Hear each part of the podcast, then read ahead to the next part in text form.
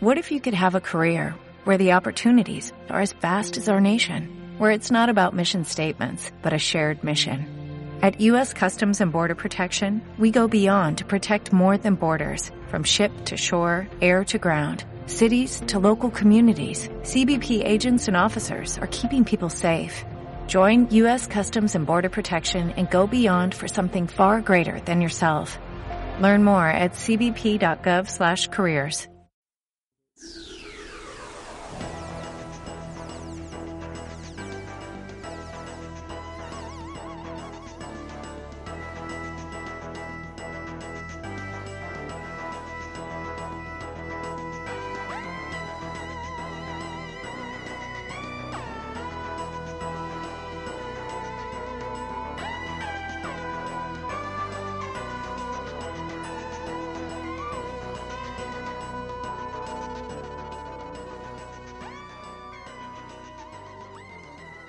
Bienvenidos a los archivos de Escaro, el micro podcast en el que un francés habla de la serie de ciencia ficción más longeva de la historia, Doctor Who. Yo soy Dylan desde Toulouse y aquí estoy una semana más con el segundo de nuestros comentarios semanales de la temporada 11 de Doctor Who. Y hoy hablaré de The Ghost Monument, escrito por Chris Chibnall y dirigido por Mark Tondelay, un nuevo director, no es el mismo que el de la semana pasada, y ha sido el primer director en tener su nombre en los créditos iniciales de la serie, cosa que comentaremos más adelante. Pero antes tengo que hacer mi advertencia habitual de spoilers. Si es el primer programa que escucháis, esto va a ser un comentario en detalle del episodio entero, asumiendo que lo habéis visto. Así que si no es el caso, os recomiendo parar el podcast ahora, ir a ver el episodio y volver más tarde. Así que con el aviso hecho, empezamos a hablar después del sonido de nuestra tardis.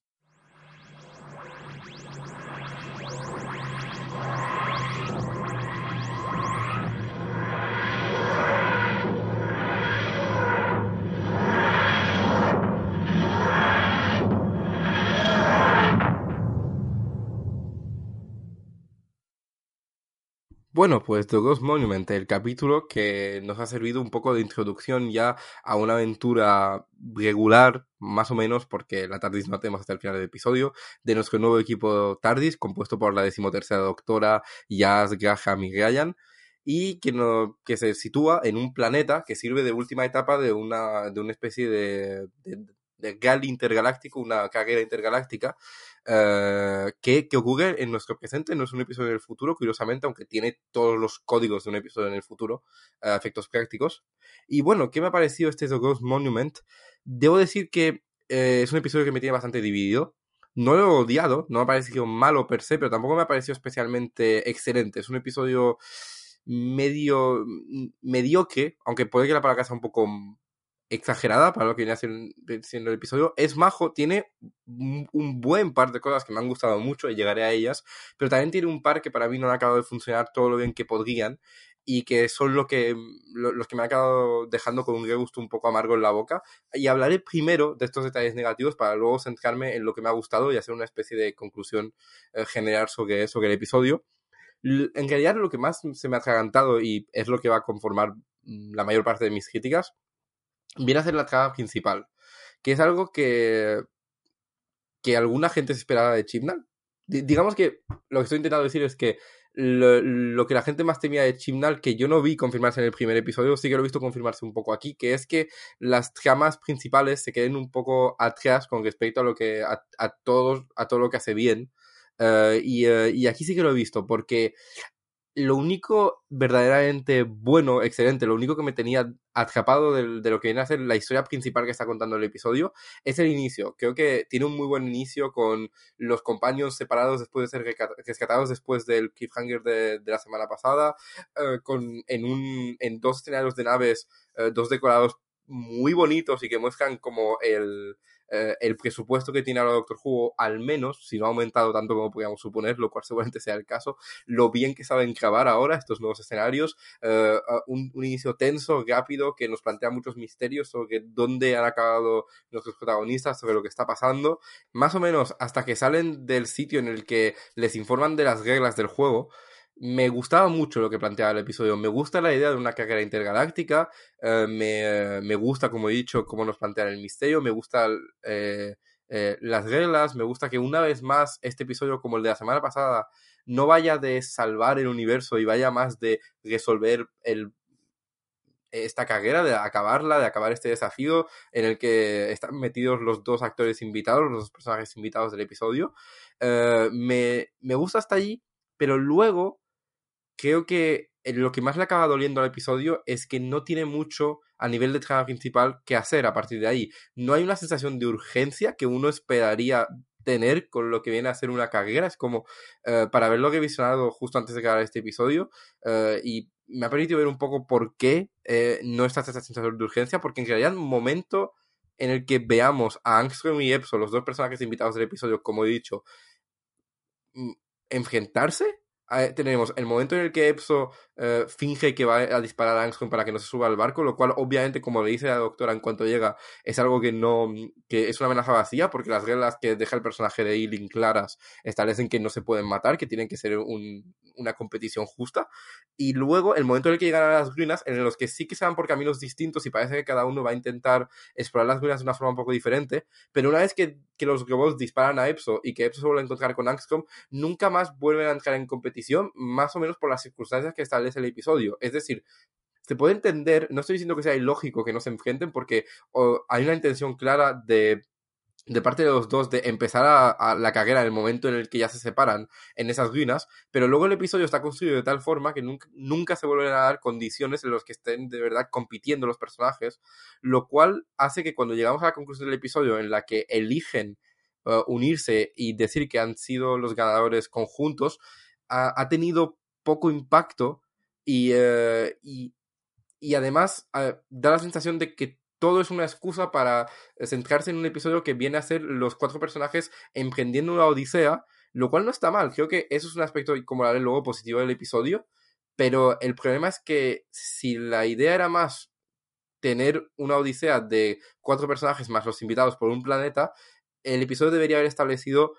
otra premisa que no implicase esa competición que nunca ha llegado a ocurrir y ahí y creo que ahí viene lo que más mal me ha salido del episodio, que se supone que tiene que estar en una competición, pero esa sensación nunca es la que nos transmite el episodio al nivel de cómo está enfocado. Y además, creo que justamente tampoco ayuda, como, como al final no hay ninguna competición, no hay, no hay ninguna sensación de urgencia, no ayuda que eh, para hacer un episodio enfocado muy clásicamente de Doctor Who, no está un aspecto que suele ser esencial en Doctor Who y del que se habla poco, que es que la mayoría de historias se suelen basar en el hecho de que el doctor y sus compañeros no tienen ni idea de lo que está ocurriendo cuando, cuando llegan a un sitio. Eh, no es el caso de, de Historicals, en los que suelen tener más o menos una idea de, de dónde están, de a quién están conociendo y el misterio es más qué está pasando qué está pasando, cuál es la, la, amenaza externa de alienígena o lo que sea, pero pero en episodios así solemos pasarnos mucho tiempo sin saber lo que está ocurriendo y aquí a los 10 minutos eh, eh, la doctora y sus compañeros saben lo que está ocurriendo y el espectador también y no hay especialmente mucha duda más allá de qué le ha ocurrido al planeta.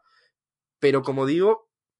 el episodio tampoco parece centrarse mucho en eso, porque al final, una vez que tenemos la respuesta a eso, a qué eh, está afectando el planeta, lo cual es un misterio interesante, que, que explica que este planeta, este planeta de desolación, esté de una forma tan, tan que el agua sea, sea tóxica, el aire también, que el planeta esté fuera de órbita. Al final la respuesta a eso no es algo que nos sirva en este episodio, no es algo que cambie la trama principal del episodio, es algo que nos introduce, como comentaré más tarde, el arco de temporada. Lo cual creo que explica que, que no diría que ninguno de estos elementos es horrible y creo que Chimnall sigue demostrando que es un guionista sólido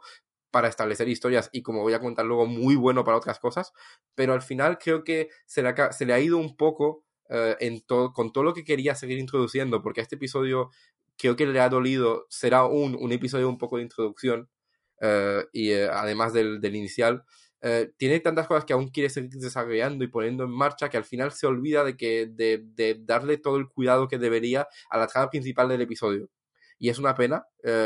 porque no, no me molestó tanto la semana pasada que la trama fuera simple, pero la semana pasada la trama era simple pero efectiva y todo lo demás era muy bueno, así que el, resultado final del episodio era muy positivo. Esta semana la trama es simple, pero no acaba de funcionar como la de la semana pasada, y esa es la pena. Y para acabar con mis, mis, mayores críticas, el concepto de The Ghost Monument, el del el monumento fantasma, lo que da nombre al episodio, que yo deduje, uh, bueno, más que deducir, vi una teoría que lo comentaba y me pasé una semana esperando que fuera el caso, que era este, e, ese, Monumento Fantasma, me esperaba que fuera la TARDIS, pero la, en, en sí esto no es tanto una crítica como una observación. Eh, el, la idea de que, de que el título del episodio sea una referencia velada a TARDIS eh, y que...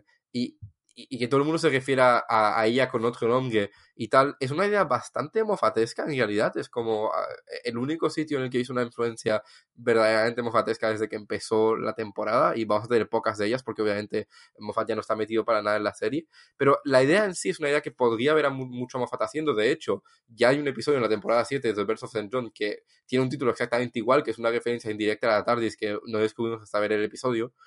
pero luego las similitudes se paran ahí, porque Moffat de haber hecho esto, y eh, para muchos esto será una mejora, no sé, Moffat de haber hecho esto no hubiese revelado que el momento fantasma de la TARDIS hasta el final, por mucho que muchos lo podían haber deducido, no, no hubiese revelado dos segundos más tarde de pronunciar la palabra, las palabras por primera vez, que era la TARDIS. Aquí a Chimnan creo que no le interesa tanto sorprendernos, más allá de, sorprender a los que lleven un par de semanas escuchando un episodio, eh, no busca sorprendernos con qué, qué es el fantasma, más eh, busca dejarnos claro que la TARDIS está aquí y que el, el doctor y sus compañeros, eh, la doctora, perdón, emprenden un, un, viaje con el objetivo de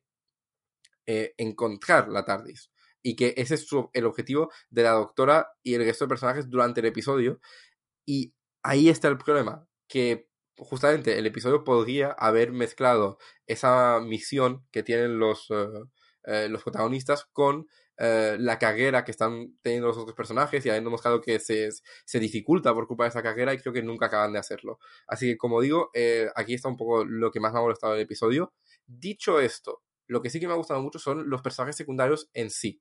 Angstrom, que a la que interpreta Susan Lynch, y Epso, al que interpreta Sean Dooley, son personajes muy Mm, interesantes. Creo que eh, tanto sus actores meten mucho en ellos con la forma que tiene de escribir Chimnal. Creo que a Chimnal, eh, si algo he sacado de estos últimos episodios, creo que se le da muy bien definir a mm, personajes muy rápidamente y con muy pocos detalles, pero dejarnos muy claro quiénes son, hacer que nos interesen, que nos preocupemos por ellos. Ya lo consiguió con todo el nuevo casting en el episodio anterior y aquí lo consigue sé, al final de este episodio, sé quiénes son Angstrom y Epso. Son personajes que me han interesado, son personajes a los que me ha gustado seguir Uh, en particular, creo que Susan Lynch la interpreta muy bien. Es un personaje eh, con bastantes capas que evoluciona a lo largo del episodio, que va ganando confianza en el resto de personajes, que, eh, que tiene un trasfondo muy interesante, un trasfondo que sabe transmitir Chimnal al principio, solo con un par de palabras nos muestra un par de detalles, de formas de enfocarlo, de formas de, de también de, de Susan Lynch interpretarlo. Em, nos muestra que hay más, más que descubrimos luego en la escena de la barca. Y, y y Epso un poco igual, me, me gusta esta filosofía que, que, contrasta tanto con la filosofía de, la doctora, que es el objetivo de Chibnall, definirnos mucho a esta, a esta doctora que se caracteriza muchísimo más, eh, bueno, muchísimo más abiertamente por, por, ese lado altruista de lo que hacía Capaldi en sus inicios, pero mucho más cercano a cómo están eh, más Smith y Tennant al empezar. Eh, es una doctora que ha escuchado el, el discurso final de Capaldi, digamos, y me gusta que Epso esté ahí para confrontarla directamente, que sea un personaje tan, tan interesante y como digo, a Chibnall se le da muy bien saber que solo tiene un par de momentos en cada episodio para dejarnos claro quiénes son los personajes, pero aprovecharlos como nadie. Y, eh, y me atrevería a decir que esto es la primera cosa en la que estoy dispuesto a reconocer que se le da mejor que a Moffat, porque sé quiénes son estos personajes enseguida de una forma que no solo saber quiénes son los personajes secundarios de Moffat, no los principales, porque a la larga a Moffat se le da muy bien ir desarrollándolos, se, le da muy bien. Pero, por ejemplo, tras el primer episodio de Amy, no creo que supiese también quién era Amy como sé quién es Graham o, quién, o, quién es Ryan. Y, em,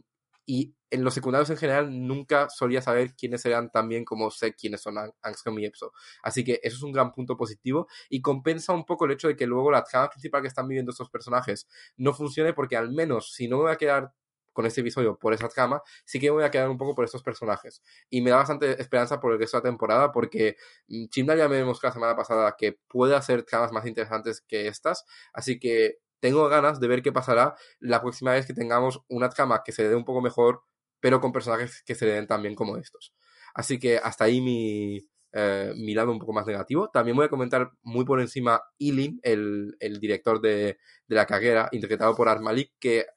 aquí Solo salen dos escenas muy rápidas, pero me ha gustado mucho un poco su, actitud desafiante ante, ante, la doctora, pero también la manera en la que se acobarda muy rápido cuando ve que las tornas se giran. Y no sé, hay algo en la manera que he tenido de, de interpretarlo mal y que a pesar de hay dos escenas, me, ha gustado. Me, me, parece un personaje divertido de ver en pantalla y quería comentarlo rapidito. Ahora vamos a pasar a los puntos positivos del episodio, empezando por algo que en sí no, no tiene que ver con el episodio, pero sí que es la primera vez que lo vemos, que como he mencionado es la nueva intro, que es una intro muy psicodélica, eh, animada por John Smith, que es un, bueno, que no es el nombre verdadero de la persona, pero que es el nombre en YouTube de, de un youtuber que empezó hace, haciendo falsas intros de Doctor Who y montajes en los que uh, hacía, es el que hizo el, el falso vídeo de, de Hulo, que, que, era un crossover entre Sherlock y Doctor Who y el Doctor de Matt, y uh, es alguien que colaboró ya un poco en la intro pasada, porque la intro de Capaldi se basó en una intro como fan que hizo él para la era de Matt y ahora la han contratado de verdad para, para hacer esta intro, cosa que yo no sabía hasta que, que lo he visto, que lo comentaba en su página de Facebook después de ver el episodio y me, me gusta mucho esta intro, uh, me pilló muy por sorpresa porque me esperaba una intro con la TARDIS por ahí, como creo que ha sido el caso en absolutamente todas las intros de New Who hasta ahora, salvo a lo mejor esa intro que duró poquísimo para Matt uh, a, fina, a, finales de su era. Creo que en esa a lo mejor no estaba la TARDIS, pero en general me la esperaba y me esperaba que esa fuese la razón por la que no tuvimos intro la semana pasada. Y eso sí, mini crítica, no veo muy bien por qué no la tuvimos la semana pasada si al final la TARDIS no está. Me, me pensaba que el hecho de guardarse la TARDIS iba a ser el único hecho de bueno, la, como la excusa para la que, por la que no íbamos a tener intro la semana pasada, porque esta semana podía haber empezado la intro, uh, en vez de nada más empezar el episodio, no, no hay, uh, no, no, hay cold open, podía haber empezado la intro justo después de que se revelase que la TARDIS estaba en el planeta y ahí ya intro con TARDIS, perfecto, entiendo por qué os la habéis guardado, Aquí, como digo, no entiendo por qué se la han guardado, pero volviendo a la intro, eh, me ha gustado mucho, me gusta el aspecto psicológico, me gusta eh, que parece ser un poco la intro original animada hoy en día con las capacidades técnicas de, de que tenemos eh, en 2018 eh, y hasta el, el, tema tiene, conecta mucho con esta impresión porque el tema de según Aquinola se confirma que está basado en audios originales del tema de, de la Derbyshire, pero con uh, nuevas, nuevas percusiones que introduce y me gusta mucho, mm, se me hace un poco claro cómo empieza porque empieza muy bajito, apenas se oye y luego explota. Pero una vez que explota el nuevo tema, uh, me parece fuertísimo y me, me, me, encanta, de verdad, la, la intro que cuanto más la vea más me va a gustar. Muy curioso pero positivo al final, que se reconozca también en la intro, en la, eh, a lo grande, la participación de gente tan esencial como la, productora de la serie y sobre todo el director de cada episodio, porque en este podcast siempre hemos destacado quién es el director al empezar el, eh, a comentar el episodio y me gusta ver que ahora el, el director va a aparecer al principio de cada episodio y el punto más positivo, que es un poco como un final de mini arco que he tenido yo con, con este podcast desde que hablo de la temporada 11, sí que vemos el título del episodio a lo grande, con el nombre del guionista muy grande por debajo. Y de hecho, no solo he acabado teniendo lo que quería aquí, sino que creo que nunca se ha introducido el nombre de un episodio de una manera tan dramática como se va a hacer ahora con me sigan usando esta intro. Así que muy contento con la intro uh, y, uh, y fue una buena manera de empezar el episodio, me, hizo sonreír muy fuerte. Así que siguiendo, uh, el episodio confirma que lo de la, lo de la cinematografía de, de esta temporada está a otro nivel es verdaderamente impresionante. Como he dicho, hay un, creo que hay una verdadera voluntad de que este episodio sea una especie de odisea por un planeta alienígena y de mostrarnos a nuestros personajes, a la doctora y a sus companions, explorando por primera vez un planeta alienígena y que me hacen si la cinematografía no aprovecha eso al máximo. Eh, todos los planos de los personajes por el desierto, por uh, el, ese acantilado eh, en el que encuentra a Taris al final. Hay, hay primeros planos de los personajes con enfoques muy interesantes y el, la calidad de, de, imagen de las nuevas cámaras, hasta eh, en, en, la intro, en, es, eh, en, la escena en la que está la doctora, en la nave de Epso, hay una especie de mini plano secuencia en el que se mueve la, la cámara por, um, por, por, la nave los diferentes personajes se van moviendo y haciendo cosas que me llamó mucho la atención. Uh, hay un primer plano del ojo de Gaia en el principio que, en el que se reflejan las estrellas, que es precioso. De verdad, este episodio es tan bonito que casi me olvido que la historia no me estaba atrapando de verdad. Casi lo compensa porque es de verdad muy, muy bonito y, uh, y tengo ganas de ver qué hacen a medida que van variando las localizaciones. Sé que hay un episodio que se acaba en Andalucía, que se ha confirmado hoy que va a ser como un episodio que, bueno, que Andalucía se va a usar para, para India, así que mucho interés por ver todo eso, de verdad. Eh, debería encontrar quién, quién es el director de fotografía esta temporada, porque me gustaría aplaudirle. De verdad que esto es un punto por delante que tiene esta temporada a todo Doctor Who. Y eso está clarísimo. Eh, en el último episodio ya hubo, ya hubo como indicaciones de esto y ya lo comenté, pero ahora que hemos podido ver un episodio de día que juega muchísimo con diferentes escenarios, diferentes iluminaciones, diferentes situaciones, bravo, de verdad que me ha encantado. Y todo eso se refleja también en cómo se dirige la nueva TARDIS, pero a esto llegaré un poquito más tarde. Antes vamos a hablar de nuestros personajes. Y rápidamente, la, la decimotercera doctora me sigue encantando. Creo que Jodie Whittaker se, se, lo está pasando genial y ya la he aceptado bastante como, como doctora. Es decir, sigo teniendo esa sensación de estar sobreanalizando absolutamente todo lo que hace, que creo que no se va durante un par de episodios de, de, nuevos doctores. Y también creo que aún voy a necesitar un par de episodios para estar de verdad totalmente a bordo con ella y disfrutando de absolutamente todo lo que, lo que haga y volviéndome loco, lo cual siempre acaba ocurriendo, no tengo ninguna duda, pero sí que estoy totalmente convencido de que estoy viendo a Doctora, al personaje que conocemos, eh, está allí de eso no tengo absolutamente ninguna duda, como digo. Y además en este episodio ha podido injetar un par de facetas que no hacía en el otro. Ya, ya nos hemos alejado de la crisis postregenerativa. Eh, tenemos eh, una declaración bastante más clara de su posición en torno a la violencia y su pacifismo un poco hipócrita, como ya hemos comentado, porque eso no deja de ser un personaje que ha perpetrado varios genocidios hacia casas que no le gustaban eh, y que eran villanescas, sí, pero aún así. pero, pero me gusta que, que, que la serie empiece dejándole claro a nuevos eh, eh, espectadores un poco la filosofía moral de la serie y del personaje. Eh, me gusta que tengamos unas primeras pequeñas indicaciones de que esta doctora puede ser muy sarcástica y puede atacar de maneras muy calculadas a gente que no le está cayendo bien, como es el caso de Epson en este episodio. Hay un par de ataques muy dirigidos, como por mucho que sea una persona muy abierta, muchísimo más empática de lo que era el doctor de Capaldi, creo que a lo mejor es por ahora la doctora más empática de, la serie nueva o de la serie en general, pero eso no le impide, cuando a alguien no le cae bien, dejárselo claro y saber un poco cómo dejárselo claro de maneras un poco mm, secas, eh, sin ser en ningún momento cruel. Y eso es el aspecto que más me está interesando. Eh, y sobre todo tenemos un momento, el momento en el que eh, empiezan a explorar los subsótanos y Epso se, se cabrea porque dice que están perdiendo el tiempo. Es la primera vez que tenemos una escena en la que esta nueva doctora se, se cabrea eh, se cabrea un poquito, no es, no es aún el cabreo gordo, pero siempre es interesante ver cuando eh, un doctor se, se cabrea por primera vez, porque es un poco un momento muy revelador, lo cual con Capaldi fue un poco al, revés, porque era un doctor tan arisco originalmente que fue más interesante ver las primeras veces que se abrió y que fue abiertamente bondadoso. Pero aquí es lo contrario, aquí volvemos a como a una doctora bastante más clásica a, nivel de qué características se suelen enfatizar. Así que me ha gustado, me ha gustado ese momento en el que deja claro que hay gente que se preocupa por otras personas y me, sigue siendo un mensaje que me gusta ver a la serie transmitir. Así que por ahora ninguna crítica hacia Whittaker. Eh, vende genial eh, su ilusión, su preocupación con todo lo de la TARDIS al, final del episodio. Genial.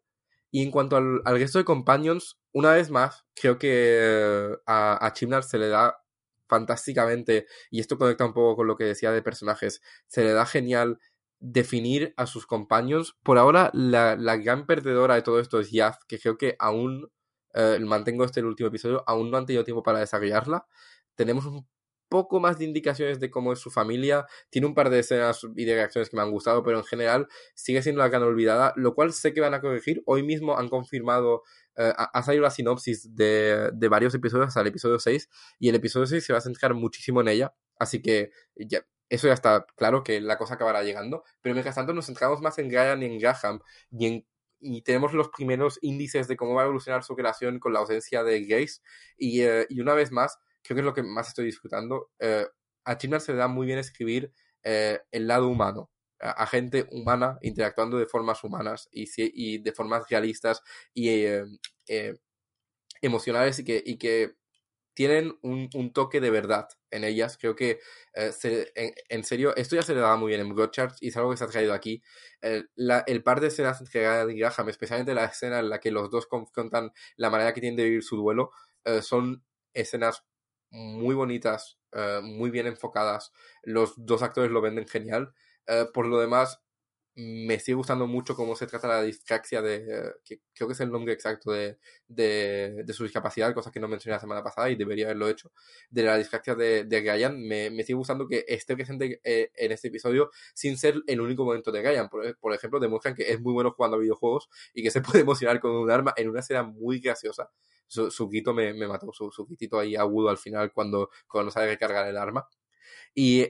por ahora mi favorito sigue siendo Graham. Eh, me, me, gusta mucho su actitud, me gusta que no sea uh, el, el, hombre más mayor, que como el, el, único hombre blanco del equipo que de repente decide dirigir uh, a, a, a, los compañeros. Me gusta que sea más como el abuelito majo que sabe como que se preocupa un poco por todo el mundo alrededor de él,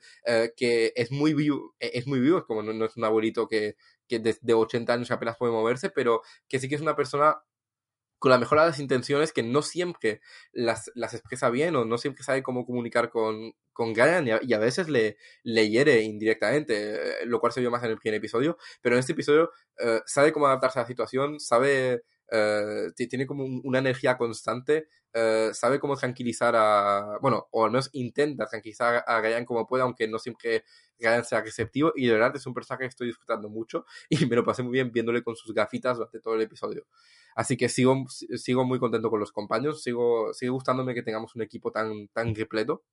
Un equipo TARDIS. Y hablemos justamente de la TARDIS. Porque como yo suponía que iba a ser el caso,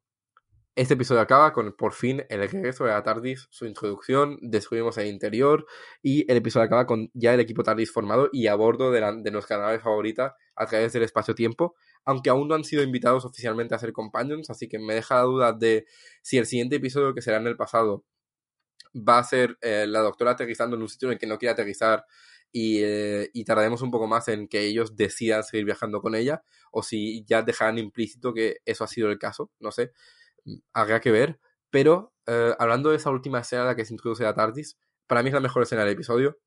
creo que justifica Uh, por, mucho que haya dicho que uh, ser un segundo episodio introductorio le haya dolido un poco, creo que se justifica el haberse guardado a TARDIS por el impacto que tiene el reencuentro de la doctora con su TARDIS. Es un momento verdaderamente emocionante que Whitaker vende genial, en el que la banda sonora de Aquinola además uh, se desmarca y, y no, nos da un, un momento